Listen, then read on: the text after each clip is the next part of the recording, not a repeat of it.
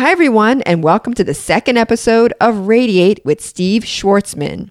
Before we get to that conversation, this episode is brought to you by Earth Class Mail. Now, this is really cool. If you've ever thought about starting up your own small business from your home, but you don't want to use your home address, use Earth Class Mail because it moves your snail mail to the cloud, giving you instant access 24 7. It also integrates with the tools and services you use every day. You also get a real professional address to share publicly with customers, business partners, investors, anybody that you do business with. Now that I've checked out Earth Class Mail myself, I think it's brilliant for anybody who's starting their own business.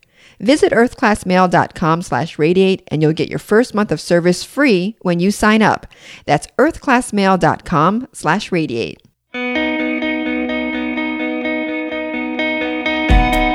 What defines success? I'm not good with defeat. If I have a vision of something I'd like to do, I, I like to pursue it. What happens when you get knocked down? I've been rejected from things in my life. Uh, you know, it's just another, it's another moment. What makes some people radiate? Life is long, and as long as you are excellent, things work out for you. This is Radiate. Hey guys, welcome to Radiate, the show where we interview some of the world's most successful people to find out how they work their way to the top. This week, we've got another very special guest, Steve Schwarzman, the founder and CEO of Blackstone and one of the country's wealthiest people.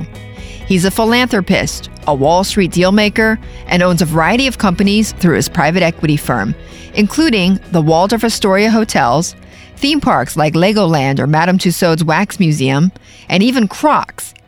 But Steve wasn't born into money. He had to work his way up from the streets of Philadelphia to get to where he is today. In this conversation, we talk about a decision that changed his life at an early age, how he handles rejection, and what you can do to impress him. Here you go.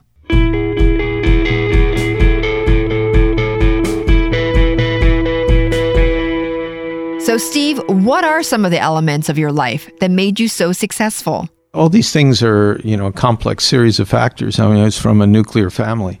Mm-hmm. You know, I had a father and a mother, and and and you know, sort of grandparents, and they were pretty driven, uh, which was normal for post World War II uh, families, for their children to have a better life uh, than they did you know that that drive is accentuated, I think, from you know being Jewish uh, in that generation. So there was a great desire on the parents' part for the children to be successful.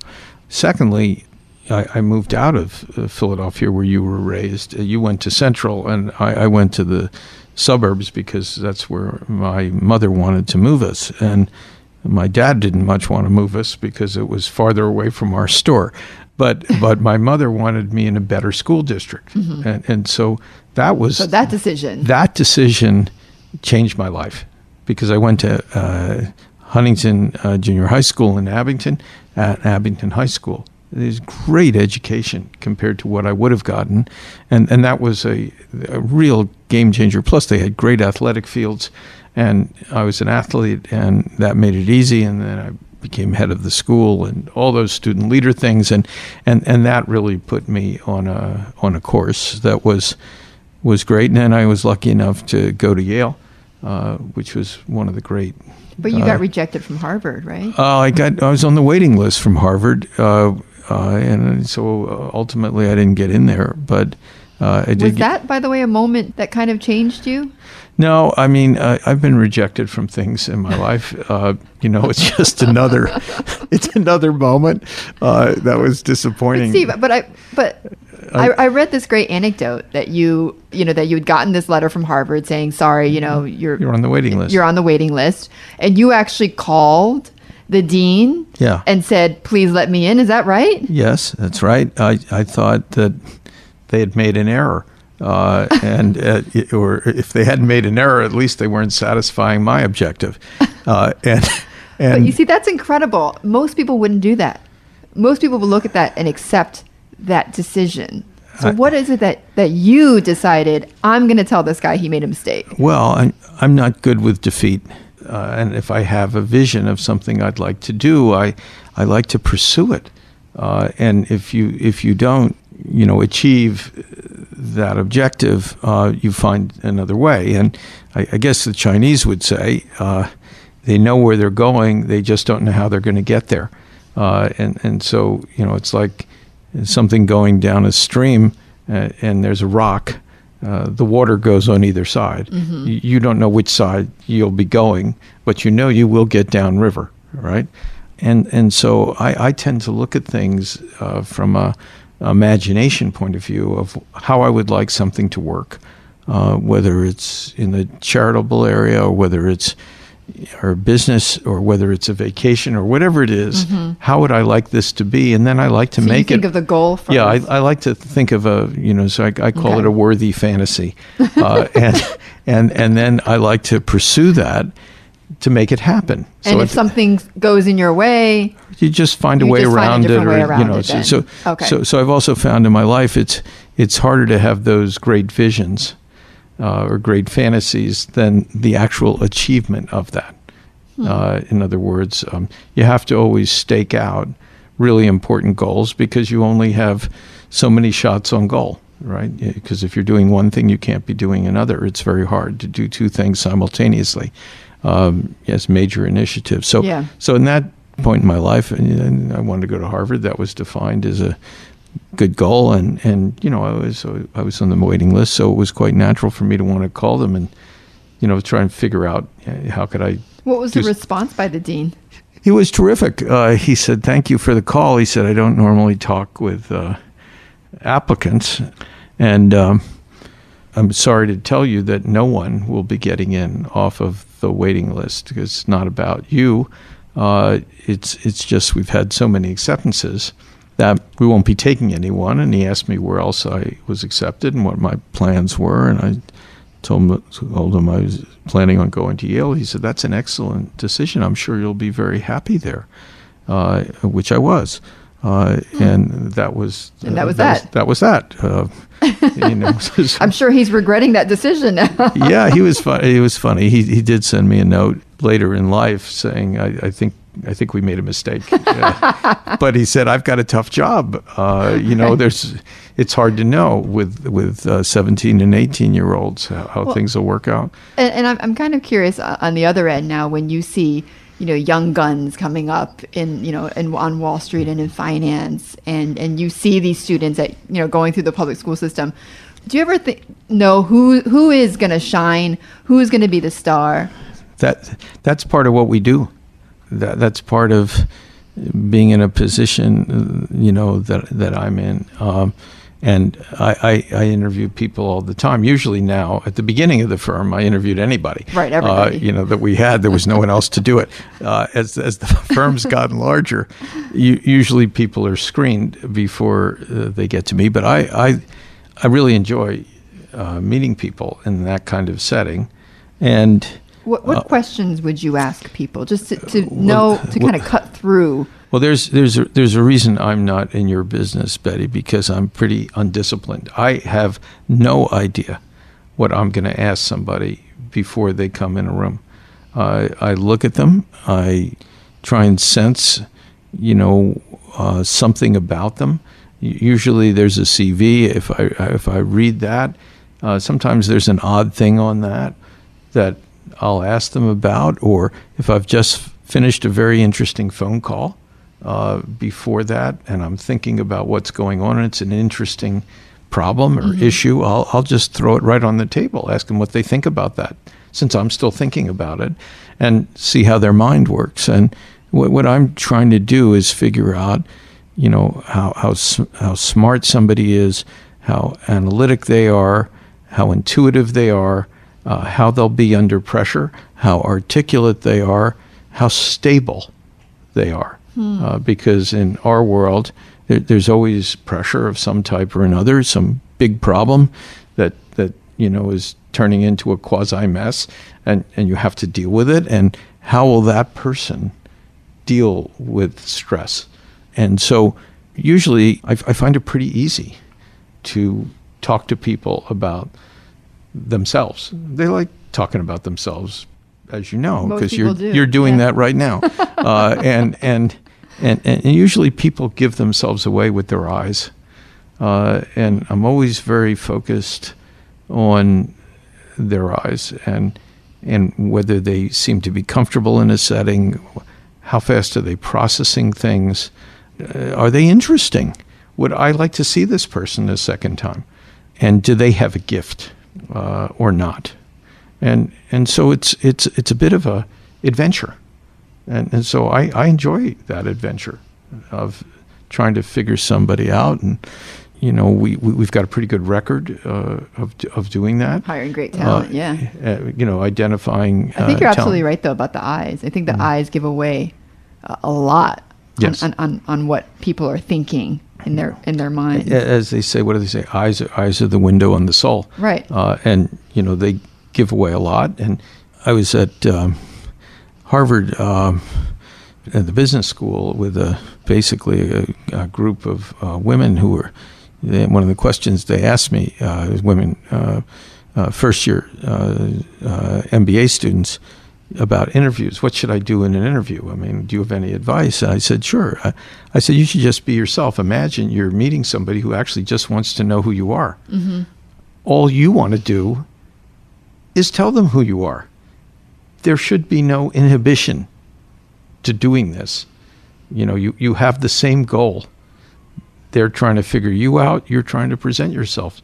Don't don't be nervous, and and, and just be easy and and. But most people and are open. nervous, right? Yeah, but they How shouldn't be because you both have the same objective. Right. And nobody wants to hire the wrong person. You don't want to end up in the wrong place. So I I said, this isn't an adversarial proceeding uh, in terms of interviewing someone. It's it's it's a good thing uh, for everybody, and you should just relax and you know enjoy that experience. When we return, Steve on how he finds the time to give away his money. How does he make the biggest impact with his billions? But first, this.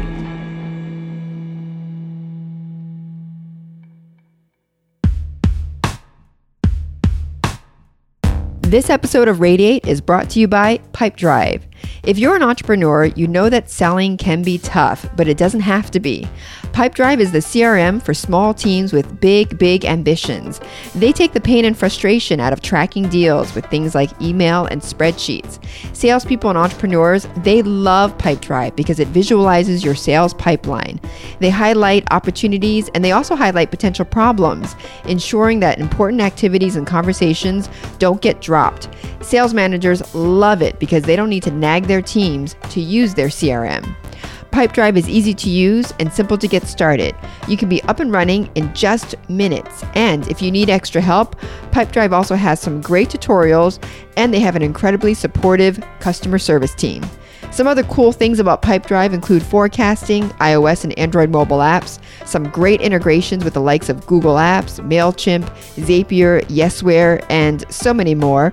They've also got a powerful API for those that like to build their own software solutions. So head over to pipedrive.com slash radiate to start your 30-day free trial today.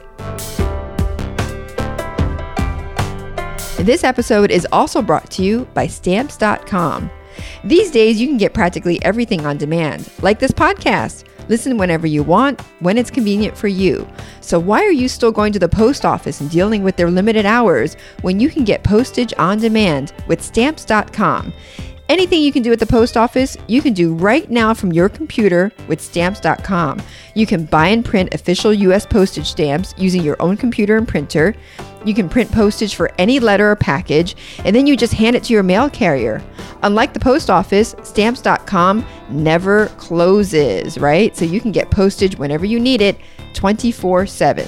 Right now, sign up for stamps.com and use the promo code RADIATE for the special offer. Four week trial plus $110 bonus offer, including postage and a digital scale. You can weigh all your packages. So don't wait. Go to stamps.com before you do anything else. Well, you want to finish this podcast first. Click on the microphone at the top of the homepage and type in RADIATE. That's stamps.com, enter RADIATE.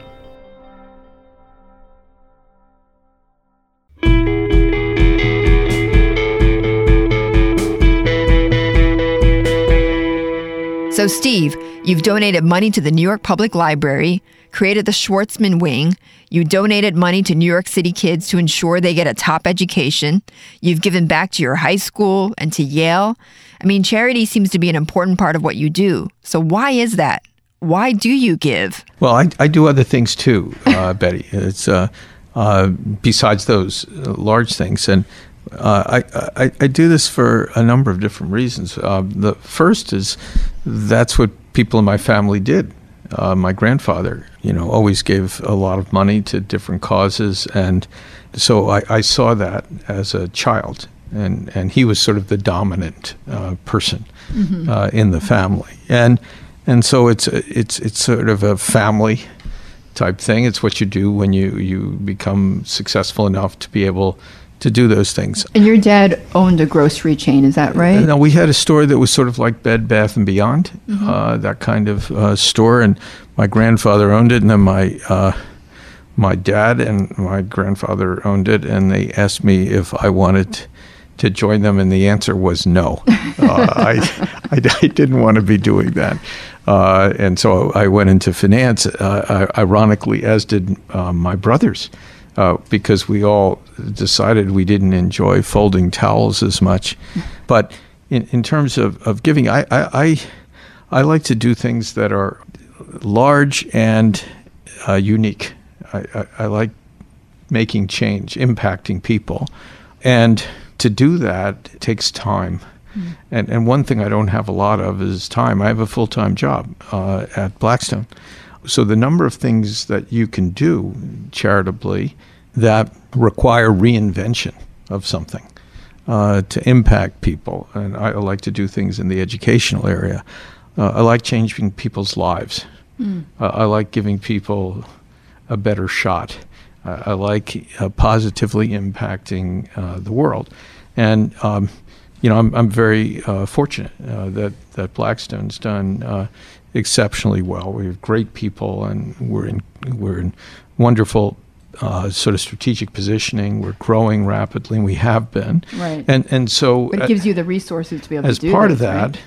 you end up creating more and more resources if, if your company is good. And it doesn't matter whether it's called Blackstone or whether it's called Apple or whether it's called Microsoft or Uber. It doesn't matter what it is, uh, called. You, you create more resources, and, and I'm a significant owner of the business, and, and so I get a large dividend stream. And, and you know, the question is, after a certain point, what do you do with this? Uh, uh, and When did you get to that point, Steve? Oh, geez, it, it, it changes uh, uh, with with your life.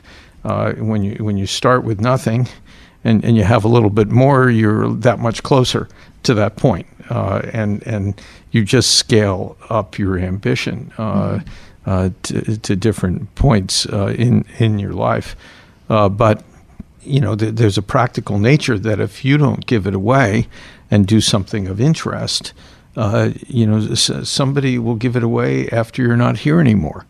Uh, and and so, uh, And does that scare you in any way? you mean not being here anymore? Well, just, uh, that might be one, Right. but the fact that someone else might have control over what you've built and what you've what you've accumulated. I, I've actually come to terms with that because I, I, I, I, I literally can't spend the time to to give money away and create things if I'm doing my Blackstone uh, activities, uh, which I, really love, and so so I won't have enough time to do that because you really have to scale up to to very large scale. And and and so I I've, I've come to the conclusion that you you, you practically can't uh, do that.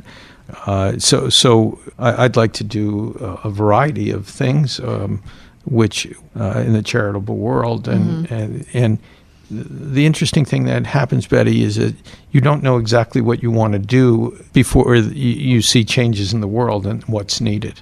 Uh, there are always certain things that are needed in the medical area. For example, um, you want to cure diseases or make medical care more accessible. Those are somewhat on, ongoing, but but I, I like intercepting things that are that that have a need that perhaps wasn't there uh, at an earlier point, and so you know I'm I'm interested in helping people. And you know, so I, I got involved with the Inner City Scholarship Fund, which is um, uh, f- the parochial schools in New York City, and and that, that's an amazing thing where you know, my wife and I are sponsoring about 300 kids, I think, something like that, and the, these are this is a system where 70 percent of the, the the kids are are either at or below the poverty level, uh, and 90 percent are minorities.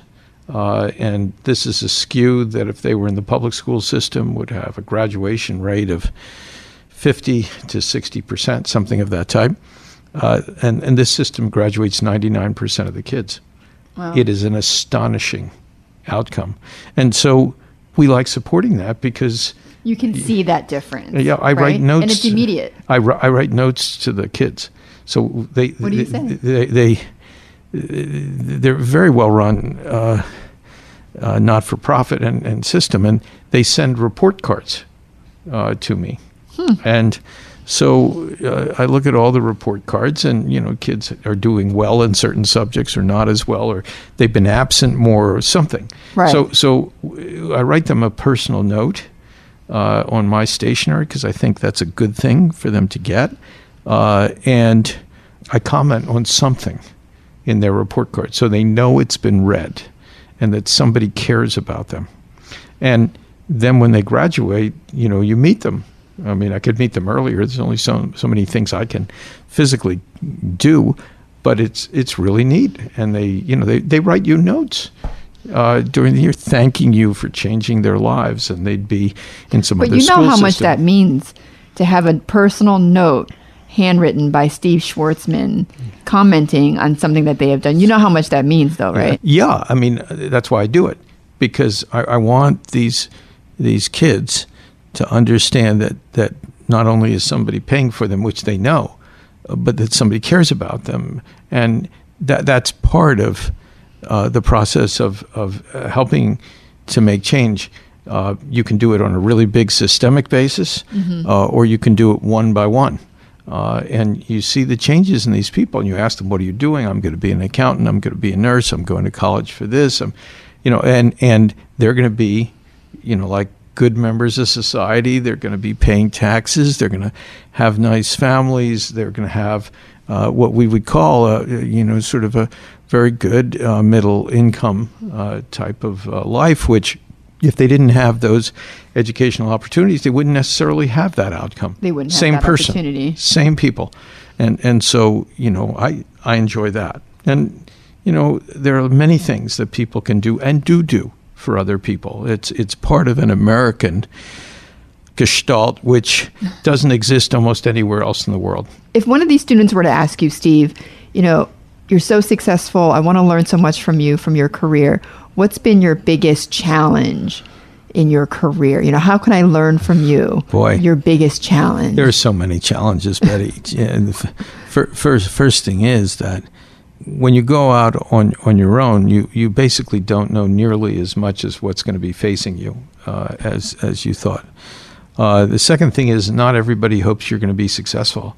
Uh, in fact, a lot of people hope you'll fail. This may be a New York disease, but but you know it's the Did you human, get that a lot? It's the human condition that you know um, not everybody likes somebody else to be wildly successful, uh, and and so so that's something that's different. Do you Uh, just ignore it then? You just ignore that noise? well, you have to because you you can't you can't deal with that. You have to go through. You you also find out most entrepreneurs. If you ask, I was just listening to John Doerr, uh, who's the the senior partner at um, uh, Kleiner Perkins, uh, which is perhaps the best known or most successful venture firm, and and he said he said when we back uh, a company, well, what we find is that whatever their business plan is when they start, it will change. He said it's really all about the people. Uh, they have to be adaptable. They have to be flexible. They have to be able to change and and and and and have enormous perseverance and, and staying power along with flexibility. He said the business plan is something just at that one point in time seems like the right thing to do. He said it seldom is rolled out the way we approve it. Well, businesses pivot. Almost all the time, Yes. right? I So mean, did your business pivot early Uh, on? Yeah, well, we had the right strategic plan, which was to go into the advisory business and then go into private equity. So that was the first part of the plan. The third part of the plan was was to start a series of uh, businesses we didn't know what they'd be, basically attacking paradigm changing opportunities. Uh, so, if we were going into a dramatic se- uh, recession, for example, we ended up going into the financial restructuring business. After the recession crushed all in its path, we ended up going into the real estate business because nobody was buying real estate, and and so we adapted to each of those. But but what we did with with each of those uh, programs is we had a great opportunity. We insisted on hiring somebody to run it who was a 10 on a scale of 10. Uh, and we only went into businesses that made our existing businesses stronger, created more intellectual capital so the firm itself could be better and better. Right. And, and so we articulated that when we went into business that that would be the strategy, but we had no idea where that would take us. Right, Like what that zero. would be exactly. Right, you couldn't know. You know, so so you, you have to adapt, uh, and you know, so there there are so many lessons. Uh, we, we we don't have enough time No, to go don't. over all the lessons, the painful lessons learned as, as as an entrepreneur. Well, how about before we go then, Steve? Um, someone who wants to recreate, let's say that there's someone now, another Steve Schwarzman Jr., who wants to recreate a Blackstone. What would your advice be to him or her? Well, I just had one come in. Uh, a younger person uh, had gone to uh, Harvard, super bright, uh, has started a financial uh, company in one area, and and he's very successful. And and people uh, uh, were starting to give him massive, offering him massive amounts of money to go into different types of businesses because he was successful at one. And the, the advice I gave him was as tempting as it was to take huge amounts of money. Don't do it. And the reason not to do it is I didn't felt this particular person really knew how to run those other businesses and make decisions that were informed because his skills were not particularly in that area, even though those other uh, businesses looked like they were similar. They actually were different. And I could tell he was uncomfortable, which is why he came in to see me. Uh, and I, I told him there's nothing wrong with expanding, but you have to do it totally in your comfort zone. So you can take your basic business and either concentrate geographically doing something similar or taking one of the parts of that business that you're already in and making that much bigger. But don't go into something you actually don't know much about in the hopes that you're going to get really financially successful and rewarded. I said Even though people are throwing money at you. Yes, even though people think you're like terrific and They're like, you know, great." Here, here, here's like a half a billion dollars for this and a half a billion dollars for that. I said, when you get older, you'll know what you could truly handle, hmm. and there'll always be money. Maybe not at this scale, but if you do nothing, but you know, like a shoemaker, basically stick to your last and expand within that comfort zone and always be successful. People will always reward you if you have outside success. But don't stray to things you really don't intuitively understand.